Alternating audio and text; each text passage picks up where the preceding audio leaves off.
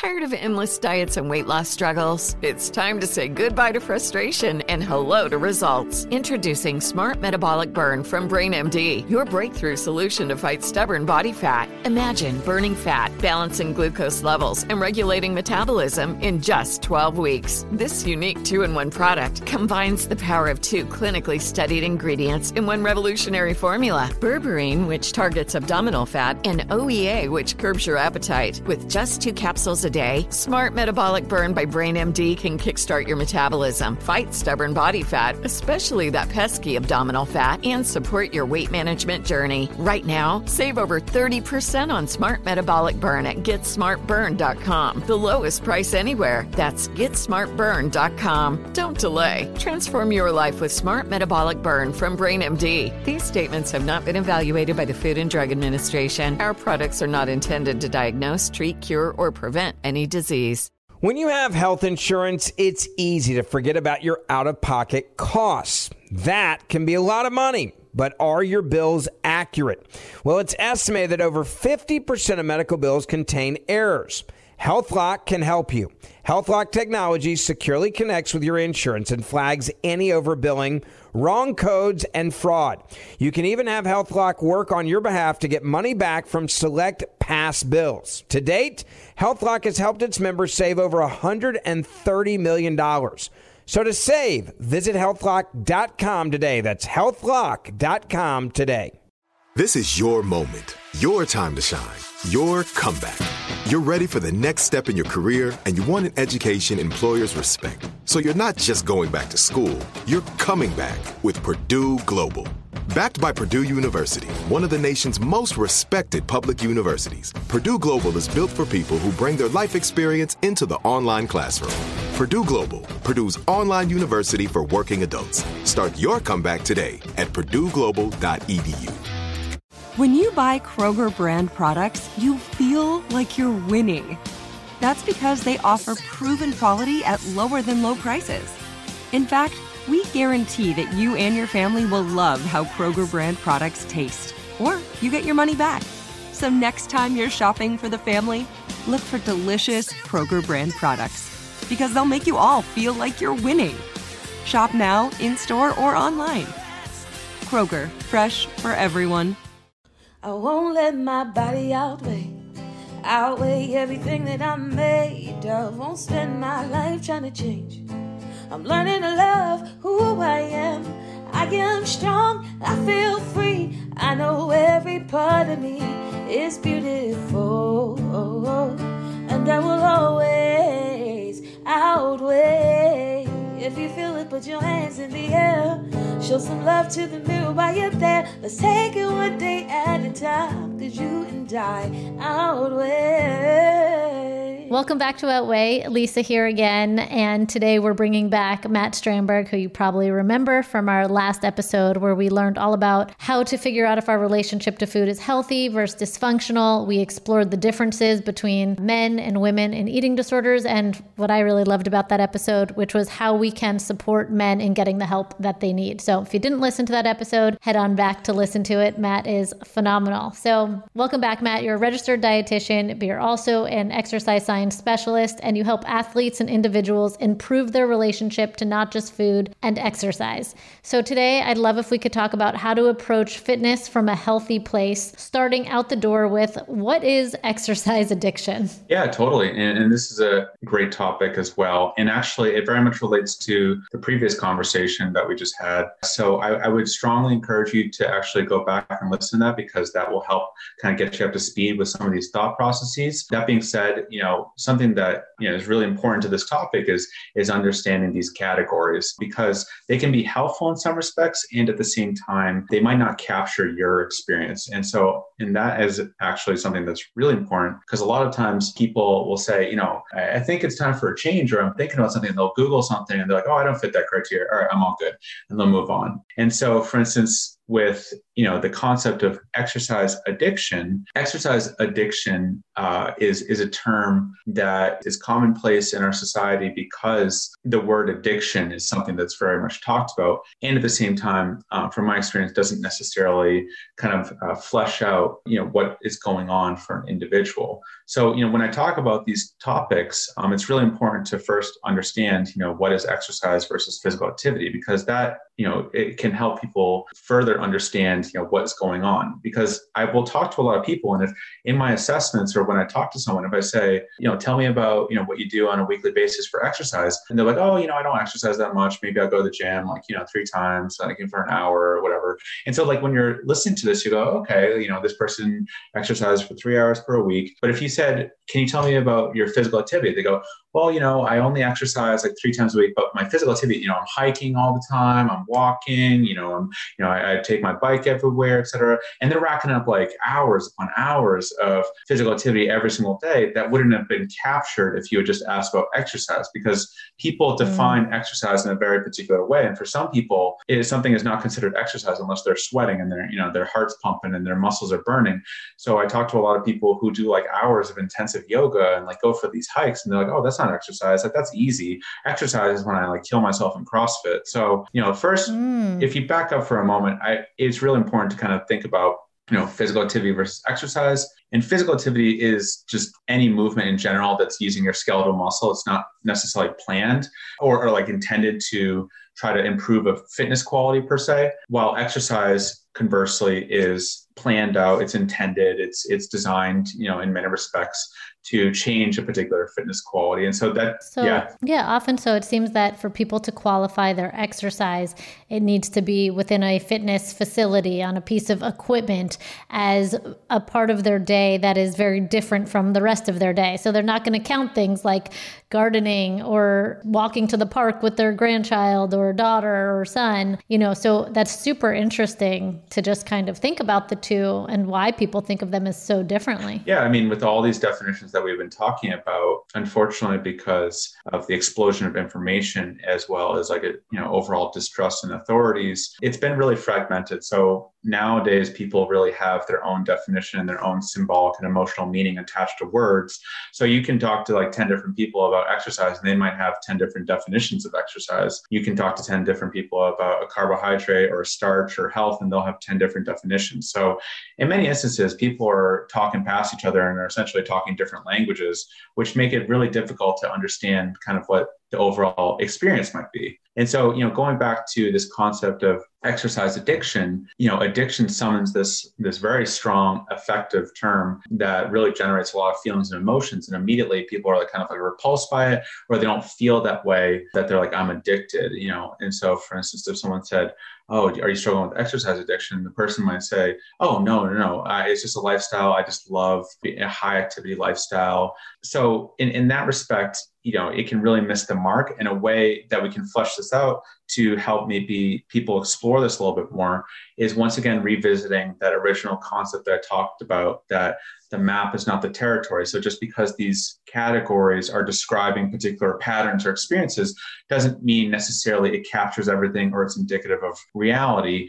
They're more so describing patterns that might give you ideas about what's going on. But it's really key to talk to individuals on a personal basis. Now, before we go into the individual basis and exploring that, going back to the categories of archetypal patterns that you might observe, you know, in the literature, there are some patterns that have been described, such as exercise dependence or compulsive exercise or obligatory exercise or excessive exercise. And, and, and each one of these has some kind of understanding of, of what's going on. So, for instance, dependence is usually describing this cluster of cognitive, behavioral, and like physical symptoms, um, similar to like substance use disorders or dependence. So, an example might be uh, kind of similar how we talk about substances in relation to you know one uh, takes a dose or you know engages in a certain dose of exercise and they establish a tolerance.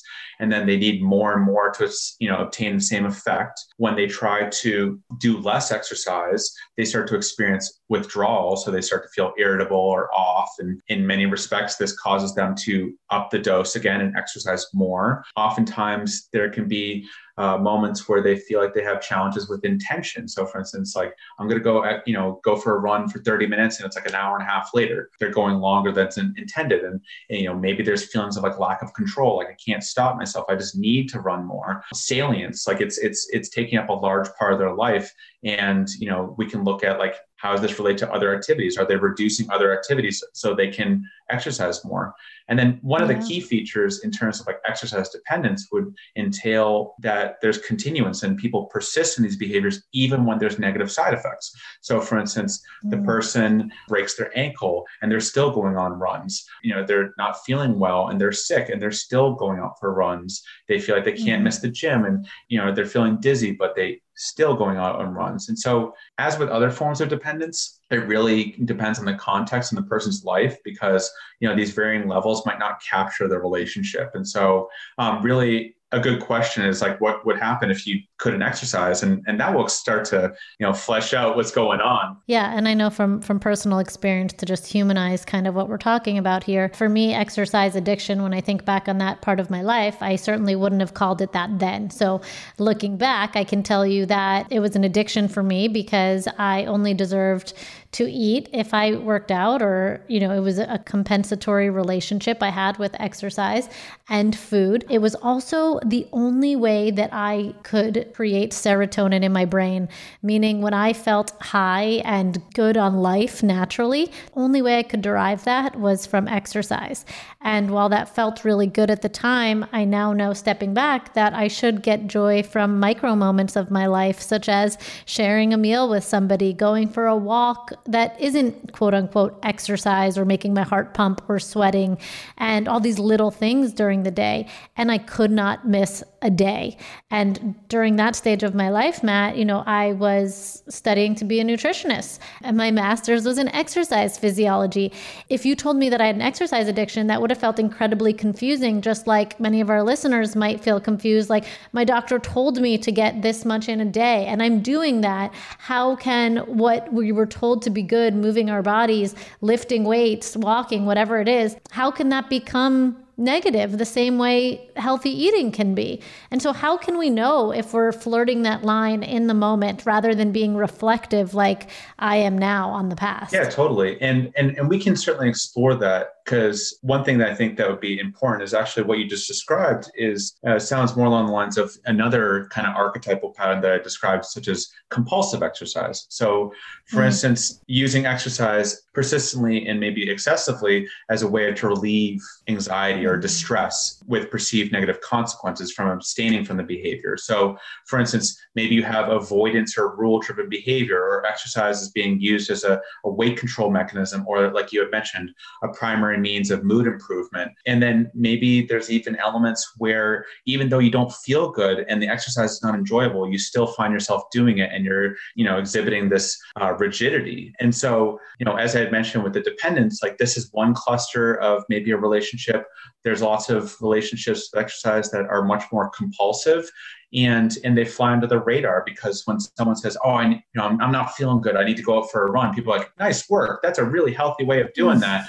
Um, but the question so would be like, can you actually feel your emotions and can you process them without going for a run? And and when the person starts to feel like they're having these compulsions to go for a run no matter what and they can't feel good it's like you know something's beginning to evolve there and I mean, I see this all the time, and I've been there, and I also kind of have this two prong approach to it where I do feel better when I move my body. It's great for my mental wellness and my mental health. However, we also hear people say, I need to move my body every day to feel good. And we clap for both. But there's the distinguishing factor of do you take rest days?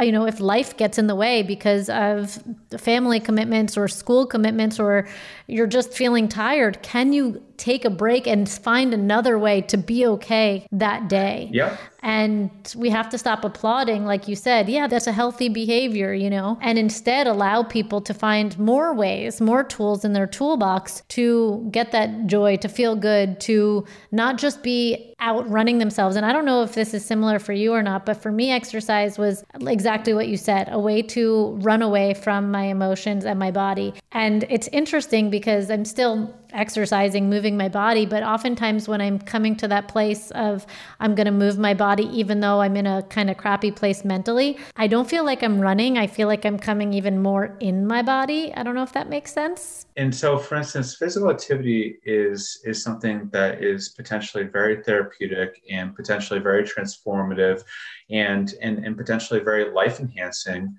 You know, when we think about you know that differentiation between physical activity and exercise the reason why i said that or another reason why i said that is because people can realize the benefits of movement and not necessarily have to fall into the societal conception of you know what is mm-hmm. legitimate versus what's not what is exercise versus True. what's not and in many respects like you had mentioned it's overtly seen as a good thing but similar to other things in our life you know it can throw us out of balance if that's the only tool in our toolkit so for instance like emotional eating. Like this is a term that's often thrown around as like something negative, but you know, in, in most cultures and throughout time, in a lot of um, other areas, like people eat with emotion, and that's actually part of the experience. So eating with emotion or soothing your emotions with food is not necessarily a bad thing. Um, same thing with soothing your emotions at times with physical activity and moving your body in particular ways. The analogy that I often make, you know, to help kind of clarify this is so, for instance, like let's say you had a really long, tough week, and you're like, oh,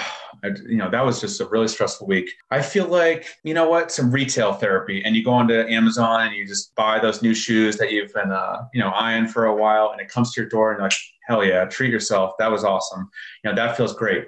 Nothing wrong with that. There's nothing wrong with that. Same thing with all the things that we talk about. The question is, is every time you get stressed or feel off, do you find yourself loading up your Amazon cart and starting to deliver stuff to your door mm-hmm. or reaching for that bottle of wine or going for a run or eating as your only ways of coping? If that's, you know, something that you're observing, the question would be, am I becoming increasingly dependent on this or is it becoming compulsive? You know, this is something that we ask ourselves and say, you know, how does this relate to the other aspects of my life? How do I self soothe in ways that go beyond maybe just food and just exercise?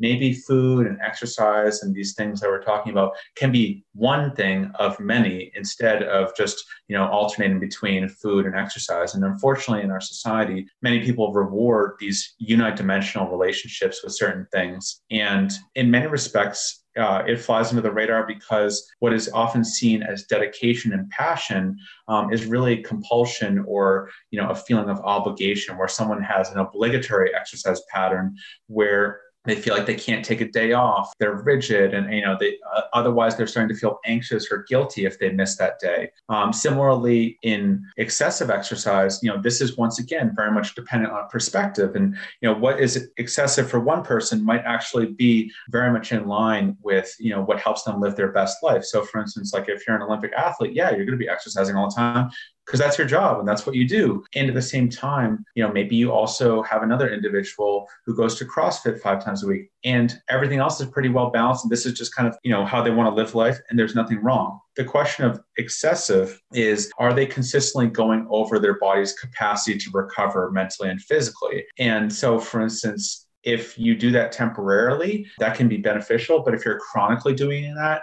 it's going to have negative effects. So the question would be why are you consistently going over your capacity to recover? Why are you consistently doing more and more and more? And, and these kind of things often fly under the radar because people often look at it as a sign of delayed gratification and control. It's something like that aligns with like maybe Tom Brady, no days off, um, no pain, no gain, win at all costs. Like you're doing what it takes to get to the next level. This is part of your fitness lifestyle. And so I, I think something that we could talk about a little bit more is like, well, how do you explore this relationship to kind of understand you know what's working for you versus what's not working for you. Yeah and i could tell you as a practitioner when i started my business six years ago and i wanted to get my clients who didn't exercise or have much physical activity in their life i'd prescribe them to do, walk 10k steps a day. That was like you know just get out there and walk 10k steps a day. And then they'd come back and i started to see how unhelpful that advice was because they'd spend a day, let's say it was a Saturday, and it was a male client who went golfing for two hours, walked the entire green, then went kayaking. And when he was done kayaking, he would, you know, instead of just resting or spending time with his family, he had to get those 10K steps in. And he felt the pressure to get them in. And we talk about it. And I really, you know, learned from that experience as to there's not just one way to move and there's not just one way to get that exercise in. So, especially as we head into the warmer months, I encourage everybody to just kind of recognize what feels good today. And it doesn't have to be, you know, running two miles or six miles or even walking in that linear plane that, you know, we're taught is exercise. So, explore what feels good. Is it gardening? Is it going for a swim? Is it, you know, just even parking a little bit further and getting to uh, going into the grocery store and that's your quote unquote exercise for the day. Allow these things to count without counting them i think can be helpful so I love traveling and coming home to my bed because it's comfy and familiar. I love crawling into it. Well, what if you could take your bed on the road with you so that way you got good night's sleep while you're on a trip? And it's not your entire bed, but at least your bedding, which is the best part. Let me introduce you to Cozy Earth's luxurious bedding. Now, Cozy Earth is travel friendly and hassle free, and the bedding comes in these adorable totes, which makes it really easy for you to take it on trips with you. They also have really amazing loungewear. So, if you're on a long flight, you can stay cool and comfy with Cozy Earth's temperature regulating bamboo joggers and pullover crew. And it'll add a touch of style to your travel ensemble as well. So, whether you're exploring stuff near or far, take a little bit of home with you. Cozy Earth has everything you need to turn every moment into pure bliss. Discover your next destination for ultimate comfort at Cozy Earth. Visit cozyearth.com and use our code OUTWEIGH at checkout to get 35% off. And let them know that we sent you after you check out. Tired of endless diets and weight loss struggles? It's time to say goodbye to frustration and hello to results. Introducing Smart Metabolic Burn from Brain MD, your breakthrough solution to fight stubborn body fat. Imagine burning fat, balancing glucose levels, and regulating metabolism in just 12 weeks. This unique two in one product combines the power of two clinically studied ingredients in one revolutionary formula berberine, which targets abdominal fat, and OEA, which curbs your appetite. With just two capsules a day, Smart Metabolic Burn by Brain MD can kickstart your metabolism, fight stubborn body fat, especially that pesky abdominal fat, and support your weight management journey. And right now, save over 30% on Smart Metabolic Burn at GetSmartBurn.com. The lowest price anywhere. That's GetSmartBurn.com. Don't delay. Transform your life with Smart Metabolic Burn from Brain MD. These statements have not been evaluated by the Food and Drug Administration. Our products are not intended to diagnose, treat, cure, or prevent any disease. Like many of us, you might think identity theft will never happen to you. But consider this there's a new identity theft victim every three seconds in the U.S. That's over 15 million people by the end of this year, equal to the populations of New York, Los Angeles, and Chicago combined. Even worse, identity theft victims often don't even know they're victims. That's why Lifelock Identity Theft Protection alerts you to identity threats, even the ones that don't show up on a credit report, like data breaches, fraudulent bank transactions, loan and credit card applications, and crimes committed in your name. If your identity is stolen, your own dedicated Lifelock US based restoration specialist will work to fix it. Lifelock protects you in ways that you simply can't on your own. Join now and save up to 25% your first year at lifelock.com slash iHeart. That's lifelock.com slash iHeart to save up to 25%. Identity theft protection starts here. This is Amy Brown from Four Things with Amy Brown. Today, healthier is happening at CVS Health in more ways than you've ever seen. It's wellness destinations for seniors, including select locations with Oak Street Health and CVS Pharmacy. It's doctors, nurses, pharmacists, and everyone in between offering quality care and support virtually in person and on the phone. It's in home evaluations through Signify Health and meeting mental health needs through Aetna. And those are just a few of the ways that healthier is happening. To see more, visit cvshealth.com slash healthier happens together. CVS Pharmacy, Oak Street Health, CVS Specialty, Signify Health, and Aetna are part of CVS Health. Eligibility and services vary by location and individual.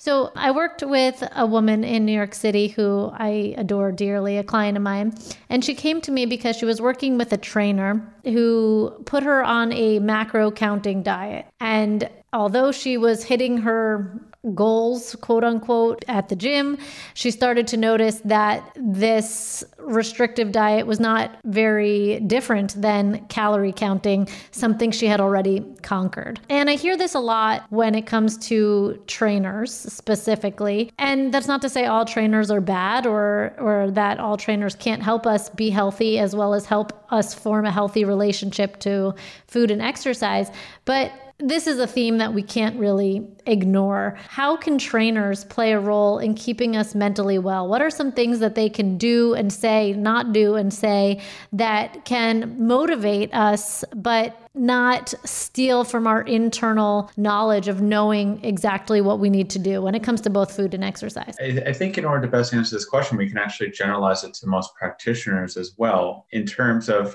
you know what we've been talking about. So before we delve in, I think it's important to note that although physical activity or exercise can be beneficial, it's not a moral imperative. And it's actually 100% A OK if people decide to not engage in physical activity or exercise. And every choice that we make has its pros and cons, give and take.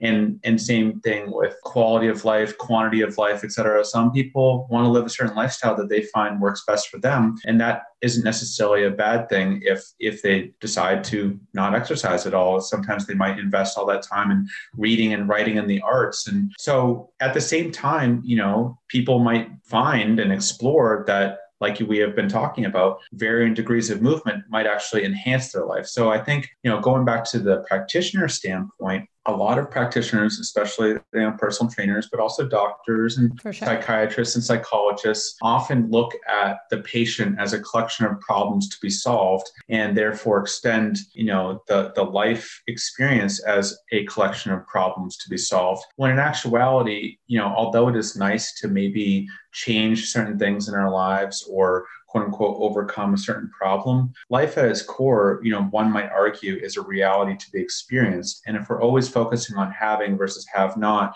and always focusing on solving problems, um, at the core, in many respects, we're not allowing ourselves to experience our day to day moments and our day to day being, and instead are perpetually in the state of lack and trying to view ourselves as lacking and as a project to be completed and as you know a problem to be solved. And and when you begin to view yourself in that manner, um, it can really rob us of the other dimensions of life that you know can often make movement really enjoyable. So for instance if we approach movement and physical activity as simply you know stimulus response question answer problem solution i'm feeling this way and i want to feel differently it really robs us of the ability to open up the experience of simply being in the world.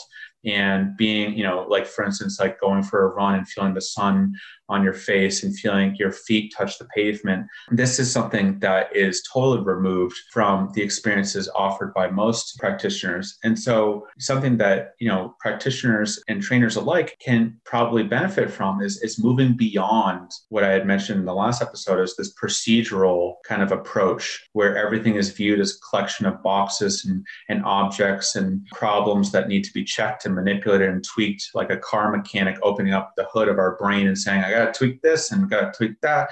And by the end of the, you know, you'll look better and you'll feel better. Instead, I would sit down and um, encourage the, the trainer and the client to have an open conversation and say, hey, let me get to know you. You know, what's important to you? How do you feel? How would you like to approach this? I have some ideas. Would you be open to this? How does that make you feel? Would you be open to experimenting with this? And now you have a, a, mutual collaboration, a therapeutic alliance where people are able to collaborate together and explore together various frameworks, various perceptions, various ways of looking at things, various patterns of behaviors, as well as thought patterns, and all these various aspects that we can use to navigate our day to day and figure out over time what works in relation to the day to day experience, but also in relation to the overall goals, but also creating space for simply experiencing each other and experiencing the moment. So I think it's really critical for practitioners, you know, trainers included, to sit down and really inquire about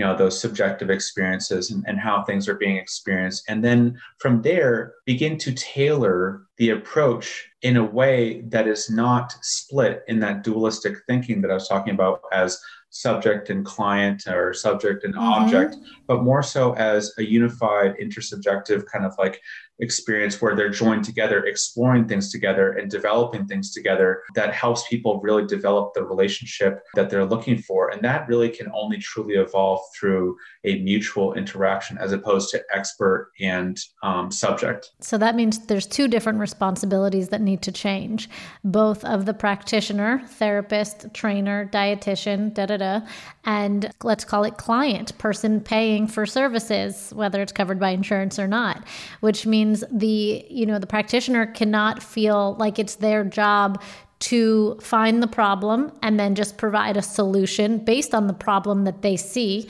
And the client cannot walk in because they're paying or because it's a service or because they're working with an expert and say, I have this problem and I want it fixed. The relationship, the trust needs to be established, a conversation needs to be happening, and other things outside of the obvious quote unquote problem, being overweight or wanting to hit a specific goal at the gym, whatever. You know, you can't just look at that in isolation. You need to look at what else is going to be affected by pursuing that goal. Maybe not even reaching that goal, but by pursuing it in that method. And I think that's a brilliant framework to take beyond even working with a professional or not is we have problems, period. We don't need to fix every single one of them. You're not lazy for not being quote unquote proactive about all of those things. And by doing so, we're surrendering to life again. And like you said, going for a run and feeling your foot on the earth is very different than going for a run and I need to hit those two miles at this speed and blah, blah, blah. So, what you really did today, Matt, is you gave us an invitation to actually be part of reality rather than craft a reality that may or may not ever exist. Yeah. And that's super passionate. That hits home for me. Totally. A lot of times I meet people who actually, I mean, I, I would say most people I meet are in a perpetual managerial mode where they spend eight to 10 hours of work per day or in school. And the way that they approach that is question, answer, stimulus, response, problem, you know, solver. And, and this can be really effective in the work environment. And at the same time, if it's generalized to all other aspects of our life, it actually becomes incredibly dehumanizing and mechanical and dysfunctional in many respects. So, for instance, I always joke about it with my clients because I, I, meet with a lot of clients who very much espouse this perpetual productivity managerial mode. And so the joke is like, okay, I'm going to schedule in some relaxation and then I'm going to prep myself. I'm going to read a book about how to relax. And then I'm going to go in there. I'm going to try to relax as hard as possible. And, and I'm going to really concentrate on relaxing. And we laugh about it, or it, because that's the antithesis of relaxation. And so you know, if we approach everything from that fixer mindset, we actually lose out on a lot of the experiences that actually bring us our probably the best moments of our life. So, for instance, our friends and you know maybe you know a romantic partner you don't go into a situation saying we need to have the best time together and we need to advance our friendship and we need to be best friends by the end of this you know we're on track to being good friends and we're going to fall in love at this time period no what happens is that you create space without intention of how you're going to feel at the end of your hanging out with a friend and then you sit with that person and you explore being in the moment together and it flows and you know when it happens whether it's a date or whether it's your friends or whether with it, your partner you begin to feel whoa time is just flowing by and we are simply being in the moment. And people know what this experience is like. They strive for it. And actually most of the people who are quote unquote struggle with exercise feel themselves compulsed to go back to exercise because this is maybe the only moment in the day when they're actually maybe present or actually maybe they're tuned out from constantly being a manager. And so creating more space in your day-to-day life to simply experience reality and not approach it as a problem allows us to actually experience a lot of the things that make us human, such as love and friendship and connection. And so I think there's some hints there in maybe you know, if you look at the, the things that really help you be present in the moment when you're with your partner, with your friends, your family, or whoever it might be, lost in a good book, not for the sake of completing it, but rather just reading it. I mean, this is something that we can start to explore in other areas as opposed to looking at everything as another work problem. Well, I mean, like I said, I expected to really talk about exercise addiction in a different way. And I think this conversation took such a beautiful turn and has allowed us to really think about life in such a multidimensional way. So thank you, Matt. Thank you for being on the show twice. And we hope to have you as a third time later on. So thanks for being you, doing the work that you do. And we'll see you soon. Sounds great. Thanks for having me, Lisa.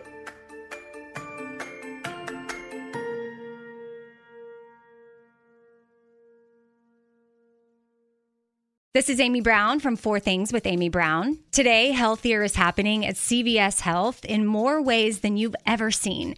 It's wellness destinations for seniors, including select locations with Oak Street Health and CVS Pharmacy. It's doctors, nurses, pharmacists, and everyone in between offering quality care and support virtually in person and on the phone. It's in home evaluations through Signify Health and meeting mental health needs through Aetna. And those are just a few of the ways that healthier is happening. To see more, visit cvshealth.com slash healthier happens together. CVS Pharmacy, Oak Street Health, CVS Specialty, Signify Health, and Aetna are part of CVS Health. Eligibility and services vary by location and individual. Tired of endless diets and weight loss struggles? It's time to say goodbye to frustration and hello to results. Introducing Smart Metabolic Burn from BrainMD, your breakthrough solution to fight stubborn body fat. Imagine burning fat, balancing glucose levels, and regulating metabolism in just 12 weeks. This unique two in one product combines the power of two clinically studied ingredients in one revolutionary formula berberine, which targets abdominal fat, and OEA, which curbs your appetite. With just two capsules a day, Smart Metabolic Burn by BrainMD can kickstart your metabolism, fight stubborn body fat, especially that pesky abdominal fat, and support your weight management journey. Right now, save over 30% on Smart Metabolic Burn at GetSmartBurn.com. The lowest price anywhere. That's GetSmartBurn.com. Don't delay. Transform your life with Smart Metabolic Burn from BrainMD. These statements have not been evaluated by the Food and Drug Administration. Our products are not intended to diagnose, treat, cure, or prevent any disease. Become a part of the fast growing health and wellness industry with an education from Trinity School of Natural Health. Trinity graduates can empower their communities through natural health principles and techniques, whether they go into practice to guide others toward their wellness goals or open a store to sell their favorite health products. Trinity grads are equipped to change lives. With 19 online programs and flexibility to fit your busy schedule, including the popular Certified Natural Health Professional, you can get the training that helps you turn your passion into a career. And here's the best part you can earn the certification in less than a year. From herbology to naturopathy and health coaching, Trinity allows you to make a meaningful difference by helping others live healthier, happier lives. Don't wait any longer to pursue your passion for natural health. Enroll today at trinityschool.org. That's trinityschool.org.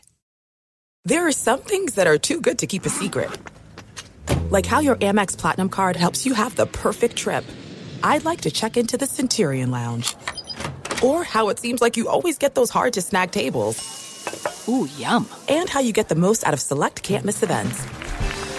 With access to the Centurion Lounge, Resy Priority Notify, and Amex card member benefits at select events, you'll have to share. That's the powerful backing of American Express. Terms apply. Learn more at americanexpress.com slash with Amex.